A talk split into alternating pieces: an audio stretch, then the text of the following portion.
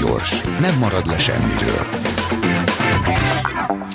8 óra 33 perc van. A Balaton henyei megabirtokról, vagy ahogy mondják, a NER újabb megabirtokáról már egy éve ír az átlátszó.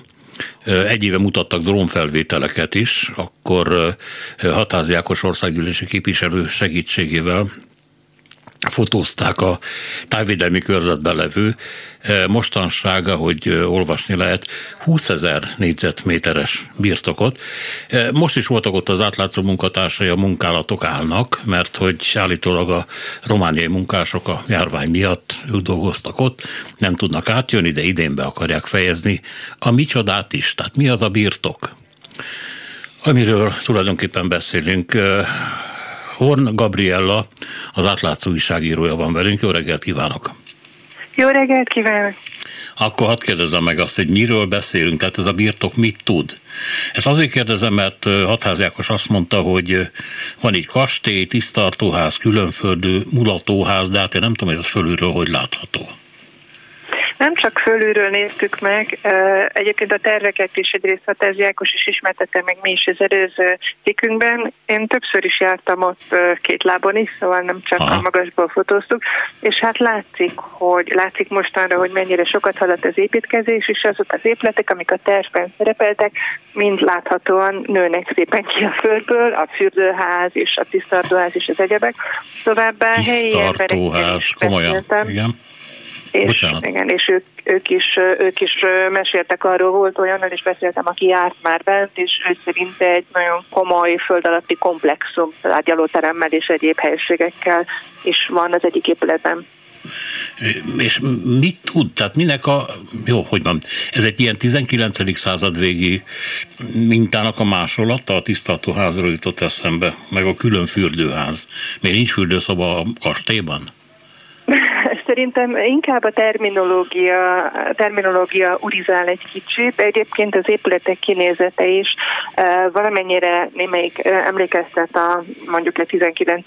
századi vagy 21. 20. századi épületre, de amúgy, amúgy nem, tehát itt a méretek elképesztően helyes kicsi faluban, ez csak kinőtt egy ilyen óriási birtok. Tehát itt azt hiszem, hogy a méret miatt merült fel az, az épületek, illetve most már a telek mérete is, hogy, hogy ez egy feudális birtokra hasonlít.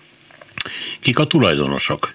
Ha jól tudom, nagy vándorlás volt itt, tehát gyakorlatilag a, a NER nevei körbeforogták ezt a kis beruházást.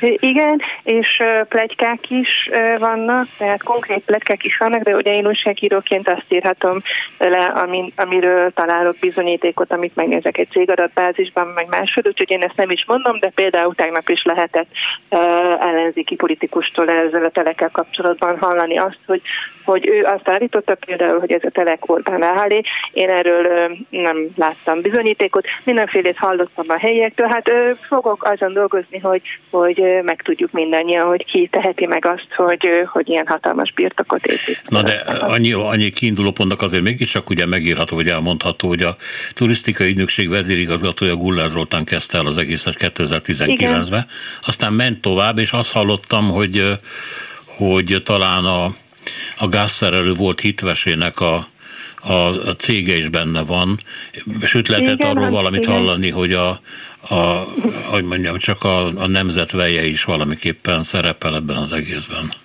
Hát ilyen furcsa kapcsolódások vannak. Guller Zoltán kezdte el valóban az építkezést, és aztán a tavalyi cikkünk írásakor közölte velünk, hogy ő neki már nincs köze hozzá, neki valóban nincs név szerint, de rokonai és barátai kapták meg, vagy ők lettek a tulajdonosok. Nagyon sűrű a tulajdonosváltás, egyébként izgalmas a tulajdonosulapja ennek a birtoknak, és, és akkor sorban először ugye Rub Zoltánhoz került, aki Mészáros Lőrinc feleségének a, a cégénél vezető, a Live TV-nél, és jó kapcsolatai vannak ezzel a körrel, ezzel a Kóler Zoltánféle körrel, és hát most, mint a mostani cikkünkben írtuk, nem most egy olyan, egy, egy magántőke alap kezében van, és ennek a magántőke alapnak a tulajdonosa nem nyilvános adat, viszont van egy kezelője, az pedig egy olyan hát ennek a tulajdonosa és ügyvezetője Tibor István köréhez.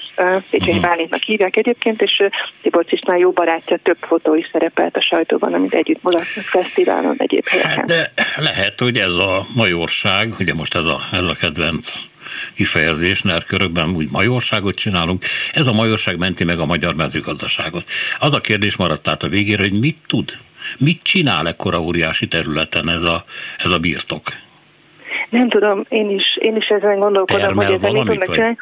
Te állatokat Itt terel ide-oda. van, sétálni, tehát jól élni lehet, megmutatni azt, hogy, hogy valakinek, én azt gondolom, ez biztos erőfitoktatás is, hogy nekem nagyobb házam van, vagy megmutatni azt, hogy hát én ilyen ügyes voltam, hogy ilyen jól teljesítek, és képes voltam arra, hogy egy ekkorát építsek. Fogalmam sincs, tehát nagyon sokat gondolkodom azon, hogy mindenkinek egy élete van, korlátozott számú évvel, hogy hogy lehet ennyi birtokot egyszerre használni, meg ennyi ingatlant, azt, azt nem tudom. Na de hát nem arról beszéltünk eddig, hogy a tulajdonosi kör az lehet, hogy elég népes, tehát hogy itt több tulajdonos van. Nem tudjuk egyébként, igen, tehát az is, az is lehet, hogy több tulajdonos is van. Ön nekem azt mondta egy falubeli forrás, hogy ő, ő látta már ott Orbán Ráhelt intézkedni a környéken, de én ezt nem írhatom újságcikkben, mert nem bizonyosodtam, én nem láttam, úgyhogy, úgyhogy ennyi.